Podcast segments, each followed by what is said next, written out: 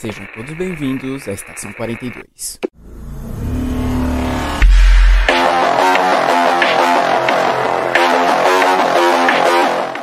Saudações, senhores, senhoras e senhoritas. Aqui quem vos fala é o João Victor e todos esses momentos irão se perder no tempo, como lágrimas na chuva. Olá, galera. Aqui é a Lê Mayura e eu sou a lei. Olá, pessoal. Aqui é o Matheus e você está andando pelo deserto e vê uma tartaruga virada de barriga para cima. O que você faz? E hoje vamos falar sobre o extraordinário gênero cyberpunk. Tão presente em livros, séries, jogos, muita coisa da mídia pop, tanto antiga quanto atualmente. Vamos falar sobre todas essas obras e sobre o que ele é daqui a pouquinho, logo após o Giro Pop.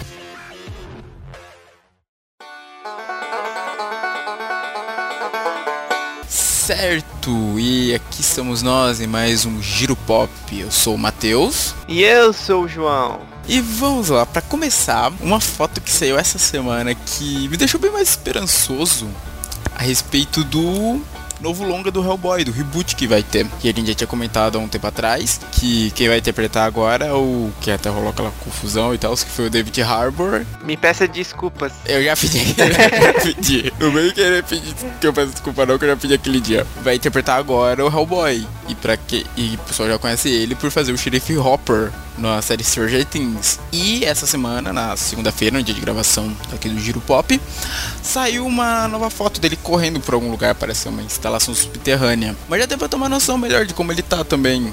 E, tipo, tá bem fiel. Ele tá com uma cara até de mais velho, eu diria. Bem, pô, parece, parece mais velho que o do Ron Perlman. Demônio não envelhece. Tecnicamente ele é meio demônio porque a mãe é humana, né? Mas... Nossa, mas ele é muito demônio. O que que ele tem, mano? Eu não sei, né? Mas a mãe dele é humana. Bom, fora isso, ainda não saiu mais informações. Estamos à espera de um trailer. Gostaria que saísse esse ano, né? Se possível. Que até então só nós sabemos dele. Sabemos quem vai ser a vilã, que vai ser a Mila Djokovic. Que vai fazer uma feiticeira chamada ah, não, Nimue. não, para. Por que, que essa mulher tá em todo lugar, velho? Ah, velho, pelo amor de Deus, não aguento mais essa mulher. É, a gente vai ter que aturar ela bastante. Que ela vai estar no Hellboy, tá no Monster Hunter. Temos ainda um Resident Evil pra vir. Mas não é com ela, não é com ela. O Resident? Não, eu vou falar daqui a pouco Ah, aí. não, tô ligado, mas eles não vão encerrar. Ah, não, então quando chegar nesse ponto eu volto nesse assunto do Resident. Aham. Mas então, ela sim vai fazer uma vilã, que vai uma feiticeira que tem o apelido de Rainha do Sangue. Uma louca, uma deusa, uma feiticeira. Meu Deus, ela é demais. Ai meu Deus, tinha que ver essa piadinha, né? Hellboy tá com a estreia marcada pro dia 12 de abril de 2019.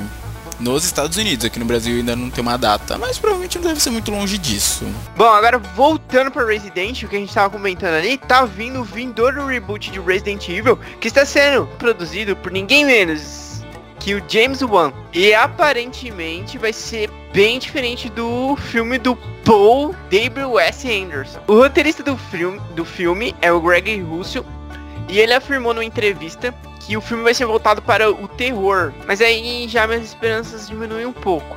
Porque ele vai ser levando em conta a saga do rei. É, vai levar um pouco. em- Não é que vai levar em conta, mas vai ser meio Resident Evil 7. Ah, o Resident Evil 7 foi terror, cara. Mas não é Resident. É, aquilo é Silent Hill. Ó, eu vou te falar.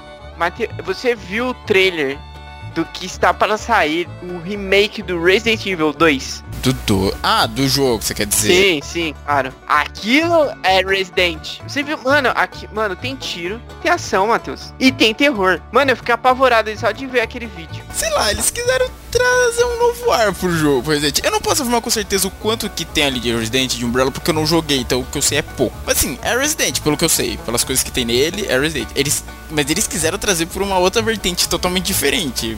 Eu diria que ele- eles é quase que o reboot da série. Esse novo, esse 7. Não, não, tem que acabar isso aí. Tem que fazer, ó, ó, faz a... É que é difícil, né? É difícil. Ah, porque no caminho que tava os fãs estavam reclamando. Ah, tá muita ação. Mano, eles têm que, ó, eu acho que eles têm que a- encontrar o equilíbrio. Matheus, a resposta é o equilíbrio. 4 era um equilíbrio, talvez. É, um equilíbrio perfeito. Porque do 5 Ó, eu acho que já ficou um, muita ação, dois, né? Sim, sim, muita ação. Ó, 1, 2, 3 e 4. E aqueles paralelos lá, mas da série principal, 1, 2, 3 e 4. Aquilo é Resident, entendeu? Por mim, todos os Resident o, o Leon, mas não pode. Não, mas enfim, tem que ter o equilíbrio, ação e terror. Esse é o ponto. Minha opinião aqui de merda, mas tá aí. É, que foi perdendo isso com o passar do tempo. No entanto que. Mano, tem que tirar o Chris. O Chris é um marombeiro maldito que só quer dar tiro nos outros. Ele tá lá, né? Tem que ser usado o personagem. Ai, certo. Agora, após esse protesto do João, vamos voltar para uma notícia agora aqui das terras brasileiras. Está sendo feito uma, um novo mangá do Jaspion, o famoso herói dos anos da década de 80 e 90. E quem tá fazendo ele é o roteirista Fábio Abu, que pra quem conhece já o Combo Ranger já deve ter ouvido falar dele. Ou qual era outro série? Ah, Princesas do Mar, verdade, também era dele, que era um desenho mais infantil. E Branca dos Mortos e os Sete Zumbis. Bem lembrado, uma ótima, um ótimo livro de terror. E com ilustrações de Michel, Michel Borges. Pensei que era um Love. Nossa senhora. que trabalhou ao lado dele no Combo Rangers. E essa semana eles liberam, eles estão um trailer no no Instagram dele de como tá ficando o mangá, tipo, os desenhos e tal, e tá ficando muito bonito, tipo, o trailer todo com as imagens de como tá ficando, com a música de abertura do Jaspion. Tipo, assim, pra quem é fã deve tá adorando como tá ficando. Eu, sei lá, que eu não cresci com Jaspion, vou falar, ser sincero, eu nunca assisti, eu acho, Jaspion. Uma vergonha isso, eu sei. Fui otaku uma boa parte da minha vida e nunca assisti Jaspion. Que que é isso, mano? O cara aqui se desculpando com a sociedade. Que é um clássico, né? O, o, o trailer vai estar tá aí no post. O mangá tá com previsão de ser lançado entre o final agora de 2018 e o começo de 2019. E além dele, teremos um filme também do Jaspion, produzido nacional, produção nacional, que segundo o diretor executivo da Sato Company, que é o dono dos direitos, o Nelson Sato, ele diz que quer atualizar o personagem, mas sem desrespeitar o original. Muito similar ao que a Marvel fez com o Homem de Ferro e os outros heróis dela. E o filme ainda tá com meados de estrear em 2019, ainda não tem uma data fixa. Mas aí pros fãs já do personagem já é uma boa notícia ter coisa nova dele. Peraí, eu já vou, peraí, peraí. Interrompe a gravação, interrompe a gravação. Nossa. Porque o cara tava fazendo um mapa de RPG no meio da gravação, gente. Pode Ai, isso. Pode isso. Matheus, vamos falar de jogos agora. Matheus, hoje no dia que a gente tá gravando esse giro pop, no dia 26 de novembro de 2018, a Rockstar Games, conhece? Ah, quem não conhece? É, anunciou que o beta do Red Dead Online será lançado amanhã, no dia 27 de novembro. No entanto, olha, veja só, o acesso será apenas para os jogadores que compraram o Ultimate Edition. Ô louco, vão restringir? É. Vai estar tá restringido. Ah, e na quarta-feira, é a vez daquele que jogaram o Red Dead 2 no dia 26 de outubro terão acesso ao modo multiplayer. E na quinta-feira, quem jogou no dia 27 de outubro terá acesso. Não faz sentido nenhum. Enfim, na sexta-feira, dia 30, amanhã, no caso, que esse programa tá saindo, vai estar tá aberto pra todo mundo. Nossa, que confusão. Tipo, é. liberando uns pouquinhos. Ó, você jogou esse dia, você tá aqui, tá aqui, tá aqui. Agora sexta-feira vai, todo mundo. O final de semana chegou, vamos jogar. Olha, a Rockstar ainda disse, ó, é uma revolução. Não, mentira, é uma evolução, não uma revolução. É uma evolução do multiplayer clássico do primeiro Red Dead Redemption, que mistura narrativa com gameplays competitivos e cooperativos. Também foi dito que o multiplayer poderá ser explorado tanto sozinho quanto com amigos assim como o GTA. Hum, interessante. Então fica aí a dica. E ainda sem notícias de Red Dead para PC. Ah, isso aí, nossa, já, já desencanei, já desencanei, porque isso aí vai demorar tanto pra sair. Tanto que, olha, que ó, ainda estão testando o modo online. Então até refinar isso, até sair oficialmente o modo online, ainda vou, vou. Tipo, só depois disso. Só depois que sair o modo online que eu vou, ok. Talvez agora a gente veja algumas notícias de um possível Red Dead 2 pra PC. Mas é legal, porque o GTA V, ele muito do. Ele se mantém muito até hoje por conta do modo online. O modo online dele ainda é muito jogado. Que é legal, tomara que eles consigam. É que eu queria ter jogado do primeiro. Quando eu comprei o primeiro, já o modo online já tava morto, não tinha mais ninguém lá. Sério? Eu peguei pra console. Ah, não, é, é só pra console, né? O primeiro Red Dead não teve versão pra PC. Sempre esqueço disso. Aí você chora. eu choro. Não, nem tanto, porque eu tenho ele aqui, tenho uma console ainda, eu posso jogar. Se eu não tivesse uma console aí, eu ia poder chorar. PC, o PC podia ter jogos exclusivos, né? De certa forma tem. Warcraft.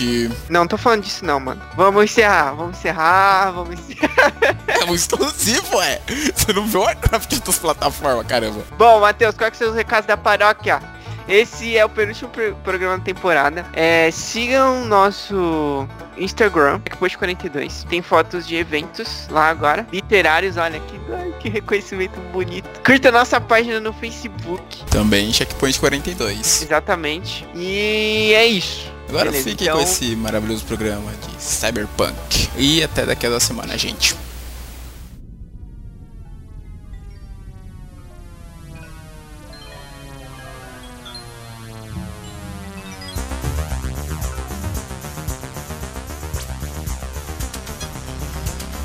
Certo. E antes de tudo, vamos falar um pouquinho o que, que é esse gênero cyberpunk que de uns tempos pra cá ficou, ficou bem mais famoso, né? Os últimos lançamentos que tivemos na cultura pop, volta de Blade Runner, o próprio anúncio do Cyberpunk 2077 pela CD Projekt Red. Mas falando assim, o que, que ele é exatamente? O cyberpunk é um subgênero que veio da ficção científica, que tem como principal característica a alta tecnologia e a baixa qualidade de vida. Nossa, eu pensei que você ia falar baixa qualidade de vídeo. de vídeo. Eu provavelmente pensei a mesma coisa. Vídeo 1080p, é um mundo difícil. 144. Nossa senhora, pior ainda. Então, porque quem já viu algumas obras, ou até quem. Se você viu só o. O gameplay assim do, da, do Cyberpunk 2077 já tem uma certa noção. Mas outras obras mostram isso bem, como o próprio Blade Runner, que tem o antigo, saiu o novo, que mostra isso, tipo, um mundo extremamente tecnológico, com coisas que a gente nem imagina, mas com uma vida boa parte da população vivendo muito pobre, sabe? Mesmo com toda essa tecnologia. E escuro. O mundo cyberpunk sempre são escuros. Isso é quase que uma unanimidade neles. Nem sempre. Vai ter divergências aí. É, é, tô é que na minha mente eu tô lembrando dos mais escuros. A única exceção foi Cyberpunk, o 2077, que mostra sol. Eu só lembro dele. E com toda essa combinação ainda tem um, um estilo punk muito forte em vários, tipo, nessa sociedade. Que nem naquele.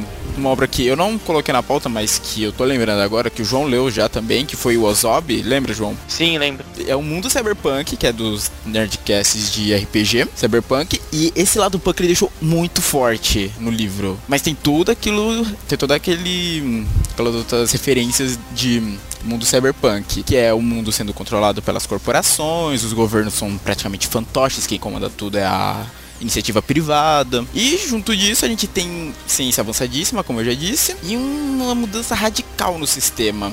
Porque, tecnicamente, se você não é dinheiro, você não é nada ali nesse mundo. Você não é um cidadão nem nada. Por isso que muitos jogos, quando você joga nesse. ou vê muitas outras obras cyberpunk, você nota que o personagem geralmente é da ralé. É um carinha lá que só tá tentando sobreviver e melhorar de vida. Assim, é parecido com os dias de hoje, né? Mas de uma maneira, é um mundo bem mais cruel pra se conseguir isso. E o termo, ele nasceu nos anos 80 pelo escritor Bruce Beckett, que ele, ele criou esse termo no conto dele chamado Cyberpunk. Mas esse conto só foi publicado três anos depois, em 1983, na Amazing Science Fiction Stories.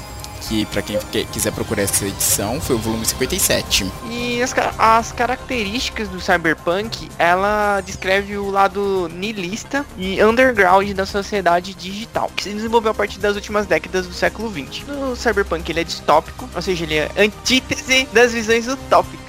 É tipo o que tá na moda agora, né, de distopias, ou tava há algum tempo com os Jogos Vorazes e tal, mas Jogos Vorazes não é cyberpunk, mas... Não, não, é distopia. É, mas tem essa distopia. É muito frequente na ficção científica, produzida no meados do século XX, triplicadas pelo mundo de Star Trek.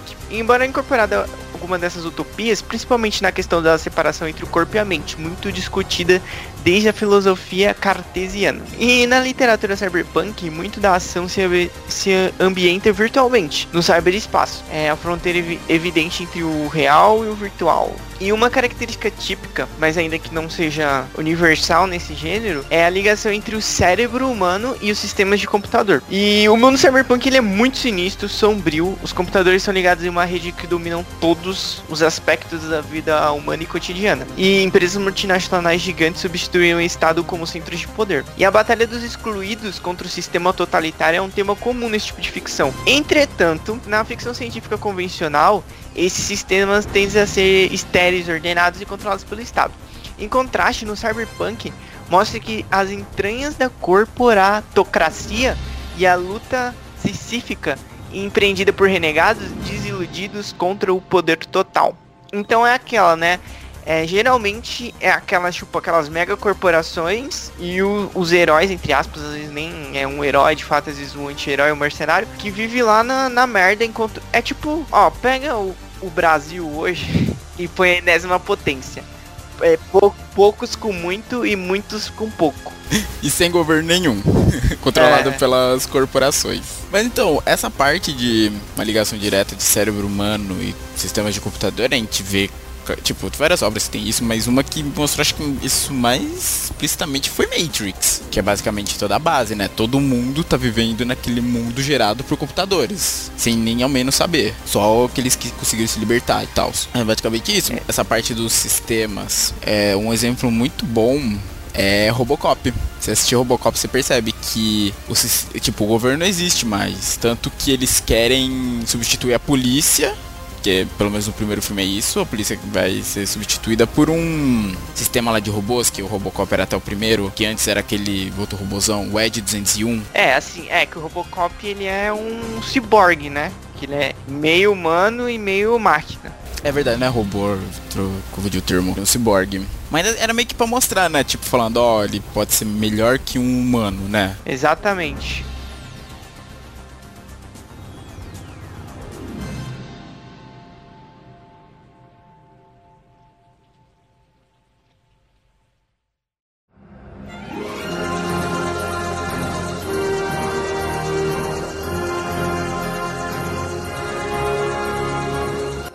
É, falando um pouco sobre as obras, tem o Neuromancer, que é de William Gibson, que é um dos mais famosos sobre esse gênero. E ganhou os três principais prêmios, que foi o de ficção científica, Nebula Urgus Philip K. Dick. Acho que é isso, né? É, Felipe K. Dick. É, após a publicação, que foi em 84, e só chegou aqui no Brasil em 91, que foi pela editora Aleph. É, foi o primeiro livro de Gibson que começou a trilogia. E esse livro de ficção científica introduzia um novo, introduzia um novo conceito para a época, como inteligências artificiais avançadas e uma rede de matriz em um cyberespaço que quase fixa conceitos que mais tarde foram explorados por Masamune Shirou. Shirou fala, né? Isso. Em um mangá, que é o famoso e adorado Ghost in the Shell. Que teve até o filme há pouco tempo, né? É, não, ignorem o filme, gente. Fiquem só nas animações. Ou não, né? A animação é bizarríssima também. É, depende do, do gosto e do ponto de vista da pessoa. Enfim, no, é, que no Brasil a tradução ficou maravilhosamente como o fantasma do futuro. Devia ser o fantasma na concha. Foi, Fantasma na coxa. Já falei que eu sou apoiador da tradução literal. foi dirigido por Mamoru Oshii. Este serviu de inspiração para as irmãs Wachowski na criação da trilogia Matrix. O livro conta a história de Kate, um ex-hacker, cowboy, como são chamados os hackers em Neuromancer, que foi impossibilitado de exercer sua profissão, graças a um erro que cometeu ao tentar roubar seus, seus patrões. Eles então envenenaram o Casey com uma micotoxina que danificou o seu sistema natural e o impossibilitou de se conectar à matriz. E antes deixaram uma quantia de dinheiro com ele, pois iriam precisar dele. Casey então procurou clínicas clandestinas de medicina de Shiba City, onde gasta todo o seu dinheiro com exames, sem conseguir enco- encontrar uma cura. Drogado, sem dinheiro e desempregado e nessa condição que Molly o encontra e a trama se inicia com uma cura para Kate. Aí diversos personagens interessantes são introduzidos durante a trama. Molly, Armitage, Windermute e vai se descobrindo o passado obscuro de cada um deles no desenrolar da história, que possui um final surpreendente. Eu fiquei surpreso saber que Neuromancer era uma trilogia. Eu pensava que era uma história única. Eu também pensava. Inclusive tenho que ler. Exato, você tem que ler o primeiro, né? No caso, que é o que você tem É, aí, né? Tá na lista. Está na lista. E agora, fala, agora vamos falar uma obra, Matheus. E a Alessandra, que estão aqui comigo. Bem famosa, uma das mais famosas de todas, que é o Android Sonham com Ovelhas Elétricas. E- Na real, é uma pergunta, né? Android são com ovelhas elétricas. É meio bizarro ver o título como uma pergunta. Este é um romance de ficção científica do ano de 1968, escrito pelo Philip K. Dick. Ele narra a crise moral de Rick Deckard, um caçador de recompensa de Android, que persegue androides. É, é, eu já vou entrar no, no outro mérito. Numa São Francisco, a obra foi adaptada para um pro cinema pelo Ridley Scott em 1982 com o título de Blade Runner, que no filme ele não chamam ele de caçador de recompensas, ele é um Blade Runner. E no Brasil o nome do filme virou o caça é Blade Runner, o caçador de androides, né? Isso. Só que na verdade ele, ele não caça androides. Androides é uma coisa, ele caça re- replicantes, que é outra coisa, que são humanos criados em laboratório, né? Eles têm corpo orgânico, não são androides de metal. Isso, não é metal, então eles são humanos, eles têm consciência e tal, mas É, são criados em laboratório. é, e a trama do filme tem todo esse negócio que, tipo, replicantes são. Do filme e do livro, mais ou menos. Tem umas diferenças. O Matheus leu, leu o livro. Pode apontar aí qualquer coisa que eu fale de errado. Mas basicamente é os replicantes que vêm pra Terra. Só que replicantes são proibidos na Terra. E, e chamam o Rick Deckard pra pegar esses replicantes. Porque ele é o caçador. Ele é o Blade Runner, caçador aí de androides e de replicantes, certo? Certo. O- no filme, ele é representado pelo Harrison Ford como protagonista. Esse filme é muito icônico, não é pra qualquer um, é um filme cult. Assim, icônico agora. Porque na época não teve nada de icônico. Aliás, foi um desastre. Blade Runner só foi ser reconhecido como um grande filme anos depois, anos, porque quando saiu foi um completo desastre. Porque também esse filme. Quantos sinais ele tem, né? Tipo, porque teve a versão que foi pro cinema, que eu sei que foi. Deve acho que. É que faz anos que eu vi Blade Runner. Mas deve ter sido a que eu vi porque eu vi na TV aberta. Que era o final dele indo com a. Ah, esqueci o nome da replicante agora. Droga, putz, o nome me fugiu. Que ele indo embora com ela. Que no final. Que tem essa- toda essa dúvida ao longo da história, se ele é replicante ou não. Ele começa, ele começa a se perguntar isso ao longo do livro. E também do filme tem esse questionamento. Mas no livro, tipo, é totalmente diferente o final. E a questão das ovelhas elétricas é porque nesse mundo é um mundo já também todo detonado, é cyberpunk, mas ele também é um mundo pós-guerra nuclear. Então, boa parte, tipo, do espaço já tá coloniz- colonizado. E só que vive na Terra é quem não tem dinheiro. Tipo, que não tem dinheiro pra ter uma vida melhor fora da Terra. E os animais foram extintos. Tem isso também. E o sonho do Deckard era ter uma, um animal, tanto que essa ovelha eletrônica pensei que era ter uma ovelha. não, mas ele tem, ele tem essa ovelha eletrônica no. Sério? Sério? E aí é, é meio vergonhoso você ter, tipo. Porque como os animais foram extintos, tecnicamente, os poucos que ainda sobram custam bilhões, sabe? Custam fortunas. Você ter um animal de verdade. Então foi criado esses animais eletrônicos, mas é meio que uma vergonha pra eles terem um animal eletrônico, porque é uma lembrança constante de olha a merda que a gente fez na Terra, a gente matou todos os bichos. Sabe, é meio que uma vergonha constante você olhar e lembrar disso, sabe? Aí tem isso no livro, tem todo esse questionamento. É que no filme não aborda, o filme é muito mais pra ação. Ação assim, né? Ação- Em co- em comparação ao, ao livro, com certeza deve ter muito mais ação. Mas, gente, se você não viu esse filme, vou, vou ver esse filme, ele é muito parado. Ele é muito mais reflexivo do que qualquer coisa. Ele é Aham. muito filosófico. O livro é bastante também. Nossa, o livro é muito filosófico. Tem os momentos de ação, mas tipo, são raros. É muita filosofia que tem. Ele é muito lembrado também por conta da cena icônica do Roy Batty na chuva, né? O, Essa é a minha frase de entrada, no- já marquei aqui. seja, olha só, uma, é uma cena famosíssima até hoje dele, daquele discurso dele antes de morrer. Porque assim, os replicantes, eles são humanos criados em laboratório e tal, eles podem ser melhores que um ser humano comum, eles podem ser criados com mais força, com mais inteligência, para trabalhos específicos. Mas eles têm uma coisa, como eles podem ser tão fortes, lógico que o ser humano não ia deixar um bicho que pode superar ele assim, né? Então eles têm um contador dentro deles que é de 4 anos. Eles já nascem adultos e já são criados prontos para começar a trabalhar. E eles só vivem 4 anos depois morrem. Tanto que essa que é a trama. É um grupo de replicantes liderados pelo Rybat que vem, eu não sei de onde que é, de que planeta, eles vêm de outro planeta, de uma outra lua. Não é de Marte? Era, putz, era Marte, que eu não tô certeza se era. Eu, me passou Marte pela cabeça, mas não tô certeza. Que eles vão atrás do criador deles na Terra pedir mais vida. Porque eles sabem disso e vão atrás dele. Aí tem vários. Eu só lembro. Eu não lembro quais eram os, os outros que, que era cada um. Mas o Roy Batty eu lembro bem que ele era um soldado, realmente. Ele foi desenvolvido pra ser um soldado de elite. No filme, o Deckard é muito mole, velho. No livro É não é muito muito diferente. No- Mano, como que ele caça um replicante e ele é, tipo... Não é ali daquele jeito. É, tipo, apanha toda hora, não acerta um tiro. Olha, no É, livro. no livro não é muito diferente, cara, sinceramente. Acho que ele é até gordinho no livro, achei até estranho quando eu Ah. li a descrição dele no livro. Eu pensei, pô, esse cara aqui, tipo, é o Deckard, é o Harrison Ford. E vale lembrar que foi comentado que o livro é do Philip K. Dick, que é um grande nome no meio dessa toda essa história de ficção científica. Que pra quem conhece o Minority Report, que acho que muita gente deve conhecer o filme, né, com Tom Cruise.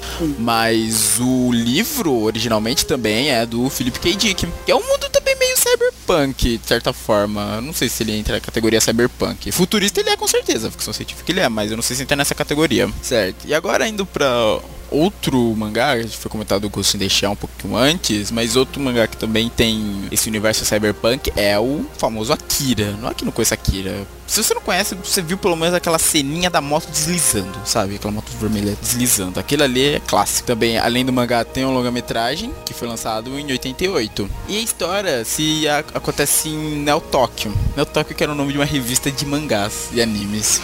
Que eu nem sei se existe mais. É realmente verdade. Eu acho que eu tenho as minhas Neo Tóquio até hoje guardada. Que é a cidade de Tóquio que foi reconstruída após ela sido totalmente destruída na Terceira Guerra Mundial. E na história, a gente vê que aparentemente a Terceira Guerra Mundial foi iniciada pelo Akira. Que é o personagem que dá nome à obra. E os poderes dele incontroláveis. E a história se passa 30 anos depois dessa terceira guerra. Em que você acompanha lá uma gangue de motoqueiros liderado pelo Kaneda. Que acaba se envolvendo com uma luta com uma gangue rival. E no meio dessa briga, um dos integrantes da gangue, o Tetsuo, ele acaba colidindo com uma criança misteriosa que tava fugindo do governo do Japão. Aí o Tetsuo acaba sendo levado pelo, pelo governo e começa a sofrer vários experimentos que acabam despertando um poder que tinha já dentro do Tetsuo, mas que ele não sabia. E com isso acaba trazendo várias consequências desastrosas, tanto para a vida pessoal dele quanto para as pessoas em volta. E novamente, Neo Tóquio, é muito bizarro falar Neo Tóquio, corre o perigo de um outro acidente como o que foi de 30 anos atrás, que gerou a Terceira Guerra Mundial. É, Só não é mais bizarro do que falar Nova Nova York. Nova Nova York. Realmente. É, Akira, a história do Akira gira muito em torno da ideia de indivíduos com superpoderes, mais voltados para poderes psico, psicocinéticos, mas que e não apenas como isso afeta o, o portador desses poderes, mas como afeta as pessoas em volta e os problemas sociais e políticos que isso gera. Que é, quando você fala poder assim, é muito mais fácil lembrar de, de quadrinhos americanos e tal, porque você vê nos mangás japoneses geralmente você não vê essa história de poder assim tendo grandes desastres. Não, tem desastres. Mas, por exemplo, pega, sei lá, My Hero Academia, que lá todo mundo tem poderes. Ou a sociedade meio que aceita pessoas com poderes lá no meio, tipo Dragon Ball Z. Você não vê o governo indo atrás do Goku depois de uma luta. Ah, não, mas o que, que o governo vai fazer contra o Goku? Não, tipo, olha, você destruiu a cidade inteira aqui na luta? Não, mas ninguém conhece o Goku, ninguém sabe que o Goku existe. O herói deles é o Mr. Satan. Não, mas eu quero dizer, ninguém procura, tipo, o Superman Satan não tá envolvido em todas as lutas, eu quero dizer. Ninguém vai atrás, tipo, de quem destruiu a cidade, esse tipo de coisa. Você não vê é, essa parte que eu quero dizer, governamental, tipo, dos líderes do mundo querendo saber que seres são esses. Não é possível que, por exemplo, não, é que aquela época também era bem antigo, não sei como é que era. Tipo, que ninguém percebeu aquelas naves do Vegeta vindo, sabe? No começo. Não percebeu, mano. O Dragon Ball parece que tem uma ilha só no mundo. Eles Isso. moram aqui. Isso, é tipo, é muito mundinho, sabe? Você não É. vê as consequências do lado exterior. E o Akira vem pra trazer isso. Ele traz um olhar muito mais crítico sobre isso. Além de trazer várias discussões sobre alienação de juventude, ineficiência e corrupção de governo, a insensibilidade científica, por- provavelmente por todos os experimentos que, eles, que o Tetsuo é obrigado a passar, e a subjugação dos, dos interesses de poder. E um sistema militarizado que não vai de acordo com os compromissos da sociedade moderna.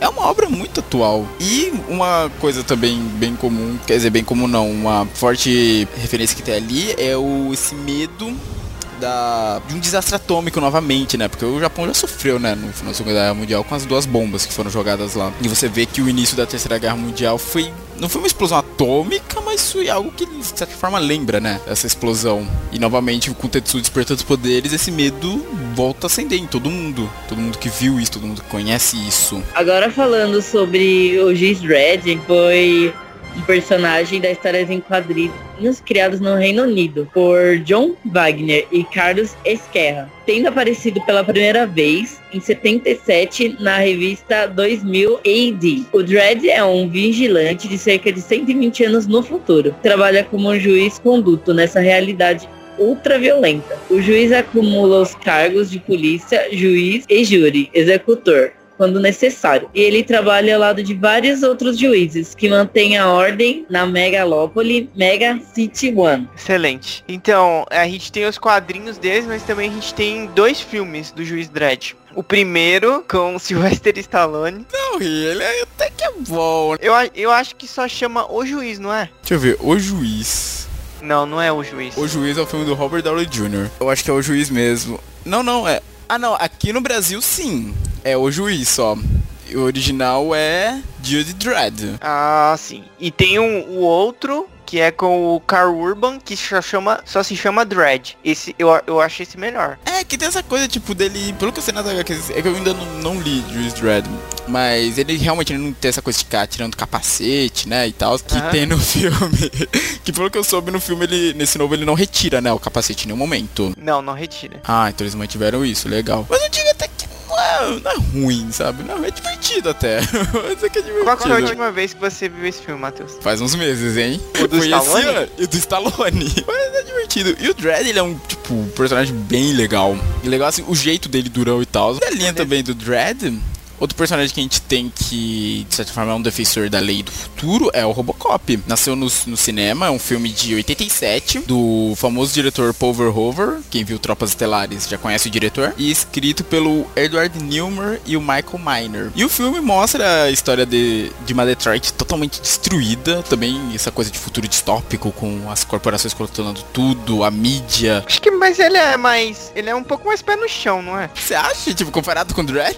Sim, ele não é tipo tão no futuro, assim. Eu acho que não destoa tanto do que vocês conheciam naquela época. Ah, sim, sim, verdade. É que o Dredd já é bem mais. Eu lembro que tinha uns efeitos. Era, era um negócio muito mais futurístico, realmente, o Dredd. Que a gente acompanha a história do policial, Alex Murphy, que foi brutalmente assassinado no começo do filme. E realmente é brutalmente assassinado. É incrível, cara. Anos 80 a galera não tinha dó. O Paul Verhoeven não tinha dó, né? Ele gostava de fazer esses filmes mega sangrentos. E acaba sendo revivido pela Omni Consumer Products, que é a OCP, que é uma grande empresa do filme, como uma parte de um projeto de lei pra uma, nova, é, uma nova frota policial. Que tinha ele, a OCP que construiu o Robocop, pegou ele de exemplo, falou, não, vamos salvar esse cara e vamos usar ele para nossos propósitos. Mas tinha outro também que era um ser que era totalmente robótico, que era o Ed 201, que era um robozão bizarro. O Ed 201 é bizarro, ele parece um microfone gigante, cara.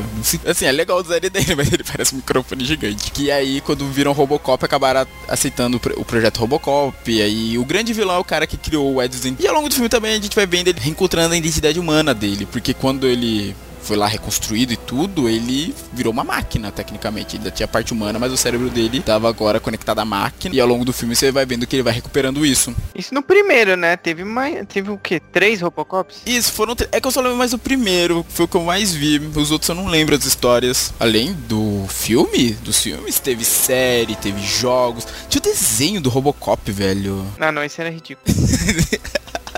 Porque era Eu tipo. não assistia, na verdade eu nunca vi desenho do Robocop. Passava na Record, eu acho. Ah, não, porque ele era um filme adulto e transformaram num desenho pra criança. Ah, cara, fizeram a mesma coisa com Mortal Kombat. Ah, o Mortal Kombat era legal.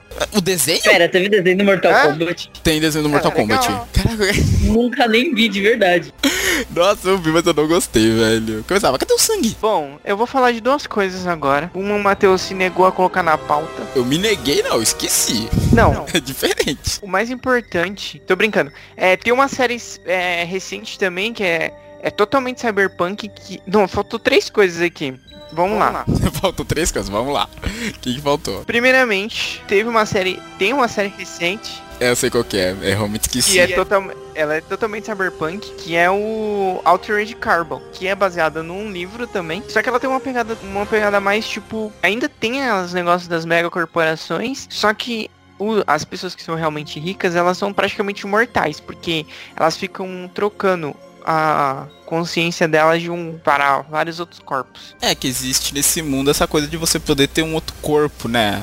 Você poderia ter esse outro corpo pra transferir sua consciência. Que era tipo os disquinhos, né? Que tirava da nuca com a mente. Isso, isso. E tinha até uma religião que era contra isso, não era? Que eu lembro que eu É. acho que a mãe de uma das personagens era dessa religião. É a mãe de uma policial. Isso, da policial, verdade. Certo, que mais eu esqueci. Ah, a gente esqueceu também de mencionar que existe uma sequência de Blade Runner. Blade Runner 2049, com o Ryan Gosling. Matheus, o que, que você achou desse filme? Eu, eu gostei desse filme. Eu gostei também pra caramba. Foi legal ver essa expansão do universo que não tem o livro. Tipo, não tem o Felipe K. Dick não escreveu uma continuação pra Blade Runner. Então aquilo ali é total, algo totalmente novo. E pô, eu gostei. O universo Cyberpunk tá muito bem representado ali. Foi legal você ver o lado de fora da cidade, você ver o mundo externo como ele como eles criaram. Porque geralmente Cyberpunk é algo muito recluso às cidades, sabe? Ou essas coisas do cyberespaço e tal.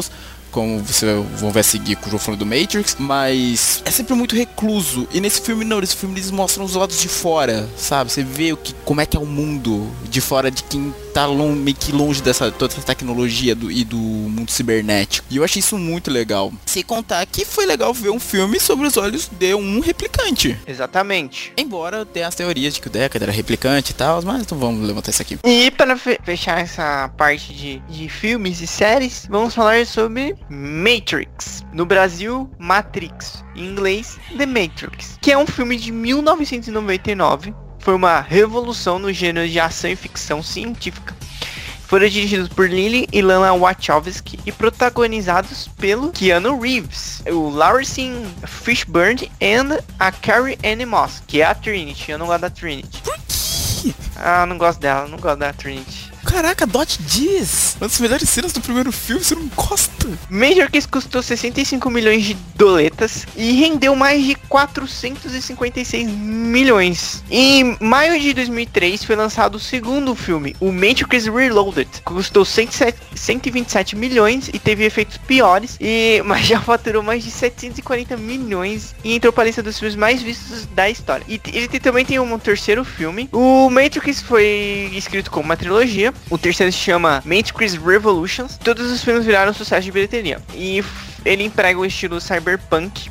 Que assim, é, ele se passa a maior parte dele dentro de uma Matrix, que é um programa de computador, certo? Exato. O mundo em si tá totalmente destruído. E eles ficam numa nave, fugindo das máquinas e tentando acabar com elas numa uma realidade virtual muito real. Que no caso, eh, já houve a guerra, o Morpheus fala no primeiro filme, os humanos perderam e as máquinas agora utilizam os humanos como fonte de energia. Porque tem essa coisa do corpo humano produzir uma quantidade baixa de, de eletricidade e tal. Embora digam que isso é um furo no filme. Eu nunca pesquisei muito a fundo pra saber disso, mas dizem que é um furo. Tipo, que o corpo humano não produz tanta energia a ponto de uma máquina poder utilizar, sabe? Aham. Então dizem que isso é meio que um furo do filme. Mas assim, os seres humanos já nascem em umas fazendas, até mostra no filme, né? Aquelas fazendas cheias de casulos com bebês. Aí nascem, são criados ali dentro da Matrix, depois que morrem, são descartados simplesmente. Aí fica nesse ciclo. E poucos são os que conseguiram se libertar. E além dos três filmes, ainda teve também nove curtas animados lançados na coleção Animatrix. Esse eu nunca vi. Eu nunca vi na Matrix também, velho. Preciso ver. Dizem que é muito bom. Em história em quadrinhos, lançado apenas nos Estados Unidos e no jogo Enter the Matrix, o qual completa o enredo do filme Matrix Reloaded.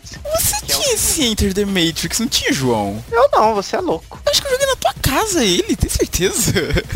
Tenho certeza absoluta. Eu não tô jogando Enter the Matrix. Pra mim tinha sido na sua casa. Não, não. Engraçado, porque o filme começou tão bem com o Matrix, o primeiro até hoje é uma referência e tal, porque tem essa discussão tecnológica, filosófica, tem tudo isso. Mas as continuações não conseguiram, né, manter essa chama acesa. Ah, eu me divirto, eu me divirto Não, eu com me ele. divirto também. É que, tipo, é meio estranho, principalmente no final. É o segundo, né, que uniu para as máquinas, né, tipo, já fora da Matrix. Aí no terceiro, você tem uma visão... É, é verdade, no terceiro que você tem uma visão melhor de como tá o mundo real. Você vê lá ele a Trinity indo atrás lá do computador mestre. Mas eu gosto também. O terceiro, é, envelheceu um pouco mal o filme, realmente. Alguns efeitos especiais envelheceram mal pra caramba. Tipo, aquele do segundo filme. Que ele tá lutando com um monte de agente. Nossa senhora, que agonia ver aquilo, velho. Você consegue pegar o, o exato momento que muda de ator pra boneco, sabe? É o exato momento. Mas embora tenha envelhecido mal, a luta final do 3 eu ainda gosto. E dele contra a gente Smith. Que por sinal é um vilão incrível. Certo. E agora, outra coisa que eu esqueci de colocar também na pauta é os jogos de Cyberpunk, que temos muitos. Temos o, como eu já comentei no começo, o Cyberpunk 2077 que tá vindo aí, que aparentemente vai, como sempre a CD Projekt Red, querendo, tipo, botar o nome dela na história, né? Querendo sempre querendo trazer jogos incríveis, pelo visto vai conseguir Ah. fazer isso de novo, né? Que vai tra... É, eles estão fazendo o Cyberpunk 2066, né? Não, 2077. 2077, tô louco. E que é baseado num jogo de RPG, que é o Cyberpunk 2020. Isso, já era uma, um RPG de mesa, isso. É, é claro que eles tiveram que avançar no tempo aí, né? Porque quando o 2020 foi é, publicado, ele é de 88, então já era um futuro à frente, Meio né? que é o futuro do passado, né? É meio É. que isso. Eu vou até botar o, trai o trailer, não, o gameplay que eles fizeram de uma hora na Twitch. Tipo, que foi incrível, velho. Tá- Foi pra mostrar que, olha, ainda não tá pronto. Eles falaram lá que isso aqui é coisa assim de ba- bastidor, ainda tá sendo refinado o jogo. Mas com o que eles já mostraram, eles já mostraram assim: esse jogo aqui, ó, vai ser pra. Vai ser marco, vai ser marco, sabe? Mas, além dele, pra quem aí quiser até ir jogando alguma coisa, se acostumando com esse tipo de ambientação e não ligar tanto para gráficos, temos o excelente Shadowrun também, que é de um mundo é um mundo cyberpunk, mas ele tem uma diferença porque ele tem um, certo aspecto, um certo aspecto de fantasia, porque pela história dele, em um certo momento da história da humanidade, começaram a nascer criaturas com aparências de seres mágicos, trolls, orcs, anões, elfos, começaram a aparecer na sociedade. No jogo você até pode ter jogar com eles e tal. E é um mundo cyberpunk, como a gente já conhece, com esses clichês básicos. Mas com magia, com essas criaturas. E um ponto que eu acho interessantíssimo nele, que é que uma coisa que é como o Cyberpunk é essa coisa dos implantes, né? Você, o cara geralmente substitui um braço, coloca um braço mecânico, substitui as pernas, um olho pra ter uma mira melhor. E no Shadowrun você pode ter isso. Mas quanto mais pontos você. Quer dizer, quanto mais coisas tecnológicas você vai colocando no seu corpo, mais você vai se afastando do seu ser natural. Então, se você, por exemplo, é um conjurador, você começa a perder ponto de magia. Se você começa a colocar muito componente tecnológico em você, você meio que vai se afastando da sua humanidade, por assim dizer. Isso é um ponto que eu acho muito interessante dele, dele te colocar nessa linha. O que, que você quer? Você quer se tornar mais máquina e mais eficiente? Ou você ainda quer manter sua humanidade mesmo com as falhas? Matheus, você quer ser mais máquina ou mais humano? máquinas, com certeza. Matheus não presta. Tá saindo da jaula a máquina. Não, Então, essa é a dica que eu tenho, gente. Shadowrun. Tem três excelentes jogos. Um tava até gratuito, alguns meses atrás, infelizmente não tá mais. Que foi o Shadowrun Returns, mas além deles nós temos o Shadowrun Dragonfall e o Shadowrun Hong Kong. Os três tem na Steam, então pra quem quiser jogar, tá aí a dica. Na Steam e baratinhos, assim. E, gente, é um joguinho antigo, então os gráficos não são lá aquelas coisas, mas em compensação ele tem uma história É. incrível. É um lixo. Não, é um que é um lixo, para com isso. Caraca, para de ser negativo, o jogo é bom. 8 bits, gente. 8 bits não e é nem 8 foi bits, feito. não é 8 bits, seu maluco. Ó, é de 2013, nem é tão velho assim. Os gráficos não é tão defasado. É que assim, eu digo, comparando com hoje, sabe? Comparando com hoje, que as pessoas que que estão acostumadas com jogos de hoje, pode achar meio ruinzinho. Mas em compensação ele tem uma história maravilhosa. Não tem história. Não tem história e o gráfico é horrível. Cala a boca, João. Tô brincando, tô brincando, tô brincando. Posso criar meu personagem? Lógico que pode. Legal, Tem, legal. você tem suas raças, sua classe, você escolhe sua, seus antecedentes, tipo o que, que você era, que muitos dos seus diálogos você pode ter respostas dependendo do que você era, se você era um mercenário, se você era um hacker, sabe? Tem, tudo isso influencia. Eu tenho ele aqui. Ótimo, é, você pegou na época que eu te falei, ótimo, joga então. Certo, e pra fechar esse programa maravilhoso, fica uma pergunta aqui, vou perguntar pra vocês. Você e a Alessandra, Alessandra, apareça aí, por favor. Pode falar. Que mundo cyberpunk vocês gostariam de viver? Que mundo cyberpunk eu gostaria de viver? Pode, eu... ser, pode ser desse que a gente comentou ou de outros assim que você lembre que a gente não falou aqui. Puta, que todos são uma merda, né? Então, isso que eu ia falar. Tem a opção de não viver em nenhum. A gente não vive as maravilhas também. né? Eu queria viver na mentira da mente. Olha só.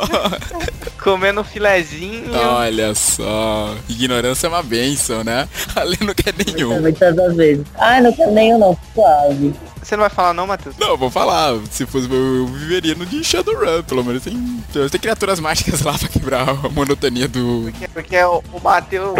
Eu vou falar porque o Matheus quer viver em Shadowrun. Por quê? Porque ele quer virar um robô, colocar prótese. Mas Ah, quem, quem assistiu Rick Mori vai pegar a referência aí na prótese que o Matheus quer colocar. Nossa, não, não, não, não. Acabou, pronto. Acabou o programa. Tchau, gente.